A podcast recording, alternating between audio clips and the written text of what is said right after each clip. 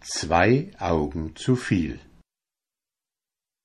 In Hiddesdorf war vor nicht langer Zeit eine Witwe.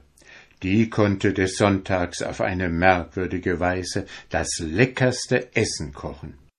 Denn wenn die Mägde des Morgens zur Kirche gingen, hatte sie noch kein Feuer angemacht, kein Gemüse gereinigt und noch nicht einmal Fleisch geholt. Und wenn die Kirche aus war, stand jedes Mal die beste Mahlzeit auf dem Tische.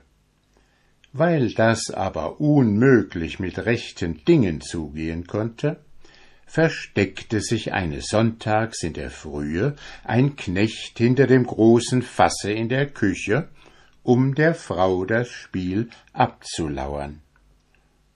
Es mochte eben die Predigt angegangen sein, da rumorte es im Schornsteine, der Teufel kam herunter und liebkoste der Frau.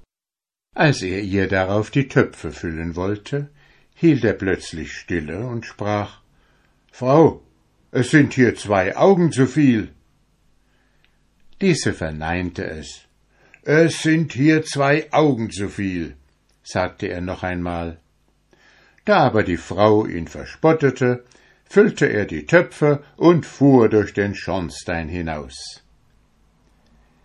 Als des Mittags alle bei Tische saßen, sprach der Knecht Ich mag nicht essen, denn ich weiß, dass es vom Teufel kommt.